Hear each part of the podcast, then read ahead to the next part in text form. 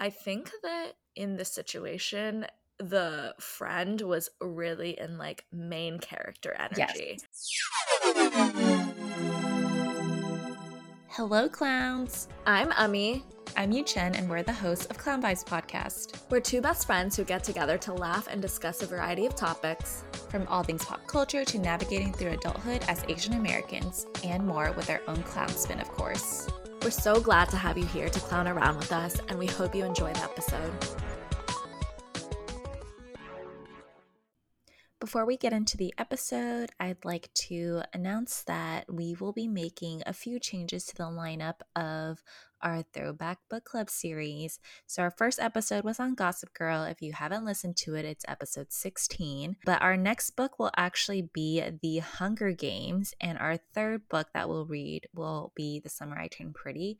And we will release that episode closer to the launch of season two this summer. Happy reading! Hello and good morning. This is. I've not been awake this early in a few days, and so it was hard to wake up today. I have been actually waking up too early these days. It's just been like progressively earlier, and I'm just unable to sleep later in the night. Yeah, when I texted you this morning, I was shocked that you saw it and immediately replied because I went to sleep after again. I was awake before I texted you. I've been waking up naturally at like six every morning, and it's scary. I'm terrified for you. That's so, that's too early. What do you do for three hours before work? I go to the gym and I eat. okay, fair, fair, fair. What do you do on the days you don't go to the gym? Just lay in Just bed? Just lay in bed or do chores. I feel like there's never Okay. enough time in the day to do chores these days. or I record clown vibes. Okay, true. Okay, I have a great question for you. I was thinking about this before I was going to sleep yesterday, God knows why. But if you were going to be turned into a vampire, at what age would you want to be turned? Oh my gosh. 25. Did I answer that too quickly? Mine is 32. 32? You don't even know what life is like at 32. Wait, what do you mean? You said 25. You said, So how come at 32 you would not know what life how would you know that 32 is a good life to live if you've never lived a life as a 32 year old? Oh, oh, my personal life. I would I think like hopefully by 32 I'm like just way more stable, like I'm a true ass adult. I know who I am and I don't want to be stuck in an age where you can like it's murky like are you in college are you an entry level job like at 32 you could be any age Okay. you know what I mean? like people, you could look a lot younger. You could be like, no, I'm actually older, but just look young. No, I feel like we have different concepts of how vampires would age because my understanding is once you turn into a vampire, you physically stop aging, but like you mentally, emotionally continue to develop, right? Oh, definitely, definitely. I mean, like what the outside world thinks of you and look like based on how Maybe you we look. have different um issues, but I feel like I don't age at all. So I am maybe I am a vampire. Maybe. Anyways, I could not sleep last night, and that's what I was thinking about. I mean, I'm excited to meet you at 32. I will say, I think like I was looking at pictures of us that you sent me for our friendship Mhm. episode from when we were in college, and you look really different. You don't look very different, but you I have know, a different I do look really different. look to you, if that makes sense.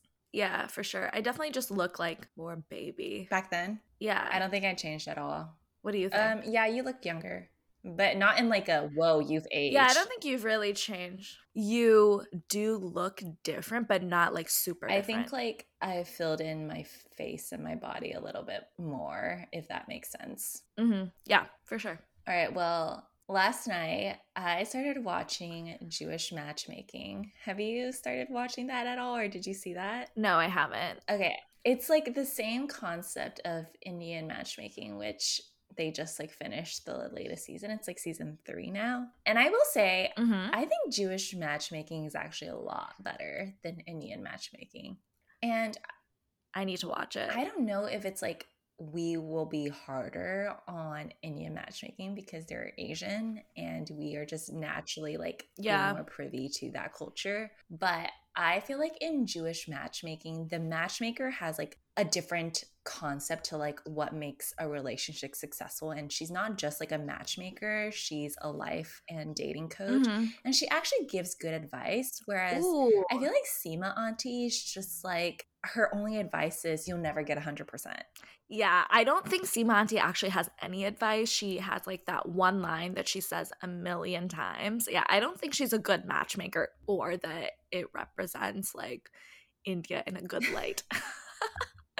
I am excited to watch Jewish matchmaking then. What did you think about this latest season of Indian matchmaking? I'm so over this show. It's like the same.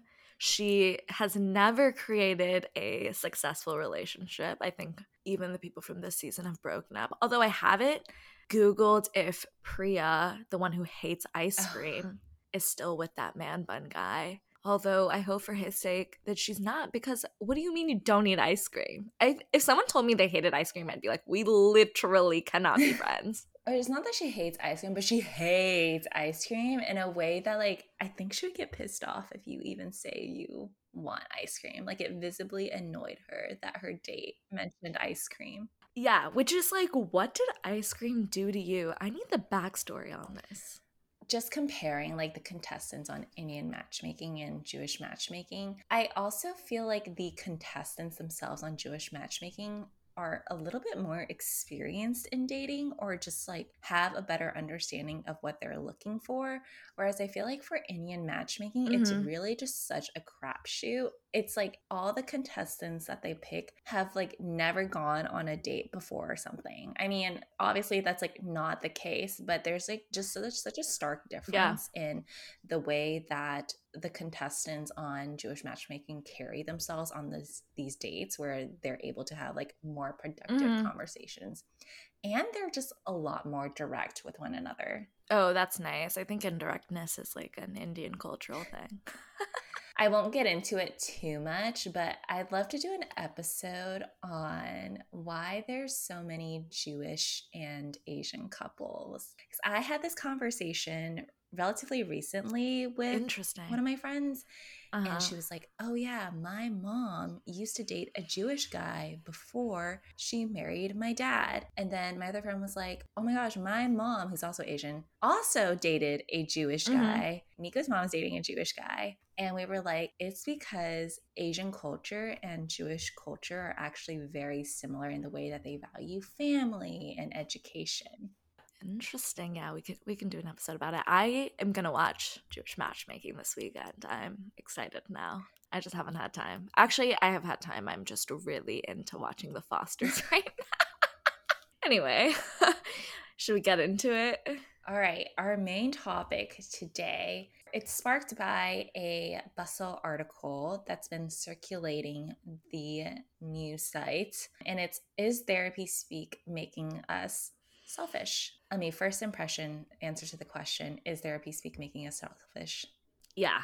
I agree. I 100% think therapy speak is making us selfish, but I don't know if it's we've always been selfish and we've just never felt empowered to do so. But definitely therapy speak has been quote unquote like weaponized in a way to allow us to be more selfish.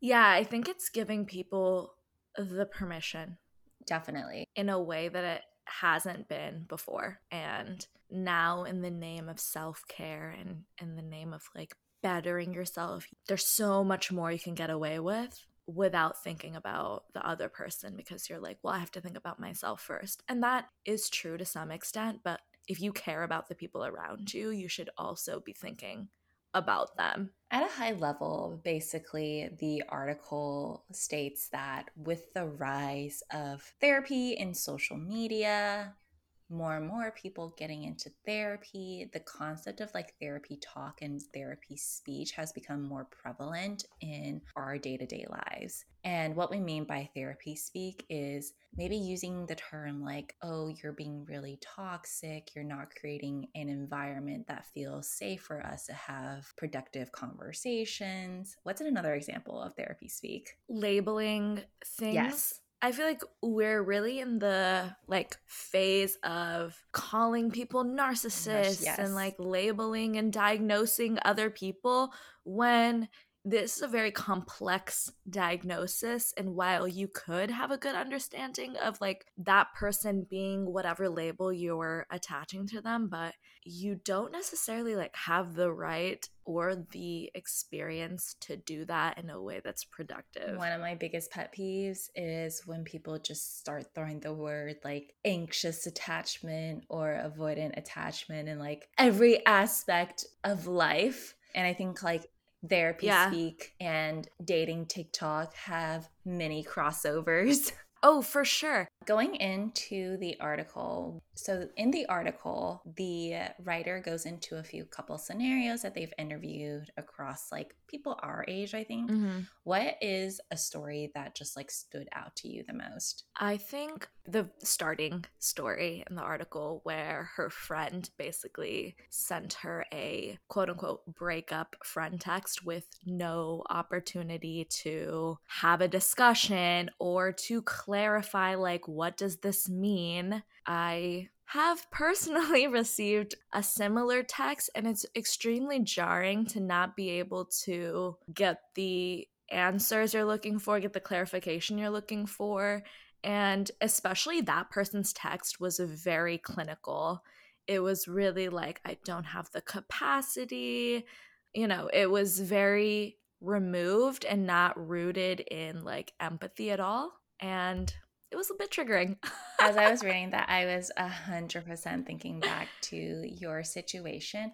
I think the difference is that in your situation, I don't think that person used therapy speak. No, definitely and didn't. That is like kind of the fine line between therapy speak and setting boundaries. Both have like the same goal, but in my opinion, the difference between like setting boundaries using therapy speak and setting boundaries using I don't know, colloquial language, like conversational language yeah. is I feel like in therapy speak there's just this automatic air of I'm right, you're wrong because I've done this like, yeah, level sure. of work that this is definitive and doesn't leave any opportunity for discussion or the other person's opinion.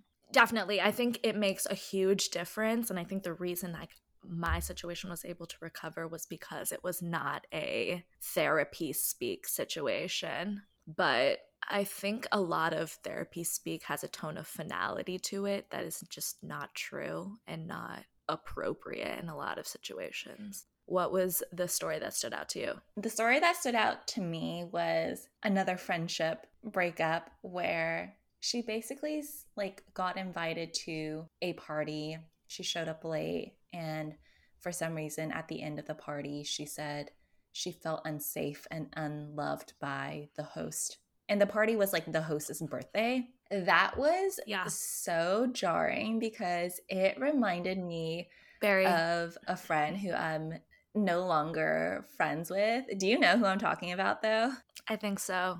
She never said like these exact words. She felt unsafe and unloved, but the whole like situation is just like you're invited to another person's party where you're supposed to be celebrating that person and you are the one that like showed up late yeah. and she invited you into like an intimate setting and you think that this is a situation where you're supposed to feel so loved and so safe. I really like can't imagine. I mean, obviously we weren't there to like experience mm. the vibes, but definitely like yeah. feeling unsafe. What does it even mean to feel unsafe in a friendship environment? Yeah, I I would assume feeling unsafe would be like if you're sharing something really like intense and the person is not being like understanding but in that what we were presented as like a party or like small get together situation that's not happening so I don't know, like in that situation, what it means to feel unsafe. And I think that in this situation, the friend was really in like main character energy. Yes. But this is not your party. Like, you're not the main character of this situation. And I think therapy speak and like kind of therapy in general promotes being the main character oh, like a lot. That's so interesting that you brought up main character energy because did you see all that drama around Alix Earle and Topher and the Tarte like influencer trip? No, who's Topher? I don't know who Topher is. I thought Topher was like that really redneck little kid who loves ice cream that's been circling around TikTok where the guy's like, Who do you think uh-huh. is the scariest? And they're like, I think Topher is the scariest. and it's just like little kids having fun. But there's this guy who is a, like a big personality on the web called Topher or something. And Alix Earle brought him as a plus okay. one to a Tarte trip in like this resort or something. And apparently there's like yeah. shade between the two of them now. And people were saying it's because Topher has main character energy. And when you are brought in as a plus one to like a big influencer trip, like you are not the main character. And it's so funny because like yeah influencer culture and like social media culture has now brought in this like interesting dynamic where now you know not to pick someone who's always the main character to a brand trip which is not like a scenario that we would ever be in, but but I think it's applicable to other situations too, right? Exactly. Like you don't want to bring a ma- like a plus one to anything that like you're going to where they're going to try to like outshine you. There's a time and place to have a main character energy, but there's also a time and place just to like chill in the back. Exactly. And I think as like society has become more reclusive, I would claim, especially with like post pandemic social norms and just us not being in person as often. I feel like we're really losing mm-hmm. touch with how to navigate these social dynamics of like main character energy and like when to be more outspoken and when to kind of like sit back and know your place around a group of people. Yeah, I think because we were not going out as much, everyone thought like any opportunity out was time to shine. And that is simply not true. And it is pretty nuanced, but I don't feel like it's difficult to know. In the article, they specifically say like therapy speak is making us selfish. Mm-hmm. Have you seen like a spike in maybe your internal selfish behavior now that you've been in therapy for much longer? Or do you think that you just feel maybe more ready to set these boundaries or push back on certain requests? I don't think I am still even at the place where I am pushing back. I think you are. In work, you definitely are. Oh, true, true. In work, I personally don't think that I'm becoming more selfish. You let me know. But I think like I am standing up for myself maybe in ways I wouldn't before, but I in general am very or I like to think I'm very empathetic, so I hope I'm not. Do you think there's a difference between being selfish and standing up for yourself? And what is that difference? Yeah. To me that difference is like are you coming at it in a way where you're not thinking about other people and i don't think like in when i'm standing up for myself i'm thinking like how is this going to affect them? Yeah i think i've seen you in situations where you've been like irked by something that someone said and i've seen you like feel more empowered to express your feelings but in every situation, I feel like it's very thought through. It's never like, I'm hurt and now I'm gonna cut them off. Like, you always consider like where they're coming from. And nine times out of 10, you get to this conclusion where like they're probably not set up to like really understand where your feelings are at. And just a basic communication of it in yeah. a very open manner is an easy way to like resolve those conflicts. Yeah, I'm never one to really like let people go. So I am never one to like be so abrupt of like, you did this to me, we're done. So I would like to think that I'm not becoming more selfish. I'm always one to like really. I don't think you are. I think you think you are, but I don't think so. Like for things that matter to you, you're not letting it, you're not like cutting things out abruptly. All of your actions are very thought through. It is. It's like a gradual build up. And I think like, yeah. What I could do a better job though is like continuing to set my boundary. I'm like reflecting back in certain situations, and there are always like situations where I was much younger and not further into my yeah. journey into therapy. But to the other person, it may seem abrupt, right? I think like I've been in the receiving end, I've been in the giving end, but True.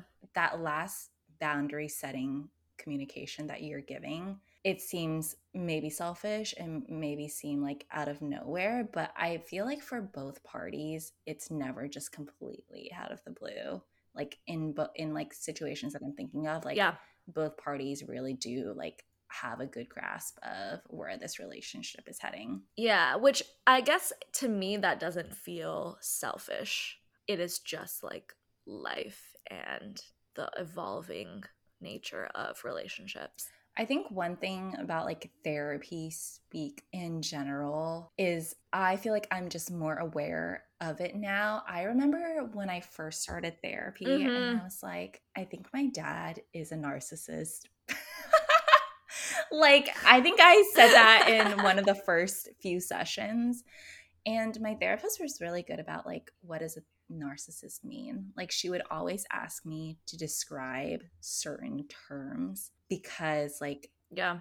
when we're given these terms with such like negative connotations, I think we're just so quick to use it because we've never been exposed to it before. But like, I don't think I could really Mhm. describe what a narcissist was. And it's very common for, I think, someone to want to use these terms when you're first introduced to therapy talk. Definitely. Like I remember when I was first introduced to like attachment styles, to like the narcissist mother, the narcissist father, like bipolar disease. Like I guess bipolar bipolar isn't really like therapy talk, but it's a label that we Yeah. tend to give to individuals maybe too freely and i think until someone actually does like therapy work on their end regardless if you are like labeled that as not like just understanding what like it takes to have like these types of interactions with these types of people i think naturally kind of discourages you from using those kind of labels off the bat Yeah, agreed. And I think it's uh, human nature to want to label things, right? It makes it more understandable. It's easier, like it gives it a framework. But these like terms are so complex, and we've made them very like black or not black and white, but very. We've simplified them so much that we think we can use them colloquially, and we cannot or should. i think not. i asked you if you were feeling anxiously attached the other day do you remember that you did. yeah, you did. And I was like, I don't think, s- like, I'm not attached. I think I'm just like anxious. yeah i just like i kind of thought you would know where i'm getting at but i didn't know the right term for it and i knew it wasn't anxious attachment I didn't take it as like you're trying to, like, I knew what you were trying to ask. And I think I answered, like, hopefully what I thought you were trying to ask. When I did see it, I was like, that's funny, but I don't, like, there's no attachment in this situation. or very, very little attachment to where it would not. That's not necessarily the right thing. have you been on therapy talk lately I see a- little bit of therapy talks. Are you? no and i think there was a period where i was heavily into therapy talk Oh, me too. and it's usually you're the most unwell Definitely. Oh, for sure. it's like such a signal of when a person is unwell. A, you're getting lots of therapy or like relationship videos, and B, like social media is just deteriorating your mental health. Like these two Yeah. aspects are just like prime indicators that you're unwell. Yeah. Uh, when I was on therapy talk, I would take every video and like try to apply it to my life and then try to, you know, like make sense of my situation using their hu- like crazy blanket statements, like extremely blanketed. And it's all just, I feel like the way that TikTok has set up in order for creators to be successful, like obviously we know what it takes to be successful, but I mean, we're mm-hmm. researching the tactics here. and it's a lot of like targeted audience speak, like really bold statements that are supposed to be eye catching and or not eye catching but like to catch your yeah. attention really quickly and draw you in and of course like they're going to tailor it to such a blanket statement where they're trying to gather like the most audience and viewers that can relate to the statement so no wonder we're yeah. all just like yeah this makes sense for like 9 out of 10 videos yeah you know what it kind of reminds me of is like reading your oh, horoscope, oh, yeah. right? The horoscope is so broad. You can apply it to pretty much most situations, and that's like therapy talks ta- tactic. I think like my first exposure to therapy talk was like the narcissist parent and they would give like mm-hmm. such common scenarios. I'm just like looking back, we've all experienced at some point a narcissist father or mother just based on like their very blanket statements or very blanket like approaches like our parents are human beings who have yeah. to be selfish at certain aspects of their life like you can't go in your day to day and not be selfish i think it's like choosing and you know the way that you're acting around others that makes you not really a narcissist but there are you, it's like definitely a muscle that you flex. I don't even know if it's a muscle. Yeah. Yeah, it's um very toxic and maybe we're on the other side because now videos about it are more about how they're toxic at least sometimes. Okay, but do you think like therapy talk or just like the more widespread knowledge of therapy on social media has helped you at all? Cuz in a way it has for me despite how quote unquote toxic it may be, I do like that it's spreading awareness of certain behaviors that, like, yeah, especially us as Asians, like, we don't get that kind of teaching or learning from our parents or our siblings. And yeah. it's definitely not something that's taught in school. And so the only way that we're able to yeah. like really learn about our behaviors is if we go to therapy and if we're on therapy mm-hmm. talk. Yeah, I think it has because while some things are really outrageous, it still gets you thinking about it. And then, you know, hopefully you're thinking about it more objectively and like a does this actually apply to me? And there are situations that do, and it is helpful to be able to hear it, take a step back, and think, like, okay, do I like this or do I not? Like, what do I want to do about it? I just have a question. Looking back at like your okay. friends or maybe like situations that you've been in, have you ever had like therapy talk uh-huh. given to you? I feel like no. Most of my friends are not in therapy. Okay, but that's the thing about like besides therapy you. talk is most people are using these terms and they're not even in therapy. Like it's such like a widespread thing now. Yeah, okay. Oh, true, true, true you know, I can't think of anything. So if it's happened, I've blocked it out. That's my coping mechanism is to forget. and I can't recall a situation. Has it happened to you? I don't think directly at me. I've always experienced friendship breakups or breakups in general in the very normal manner. Is that a good thing or a bad thing? I can't tell at this point. Maybe good thing. It's a thing, yeah. But I think just like as I was reading this article, it reminded me of this one friendship breakup that I didn't experience, but I was kind of like privy to and like a witness of.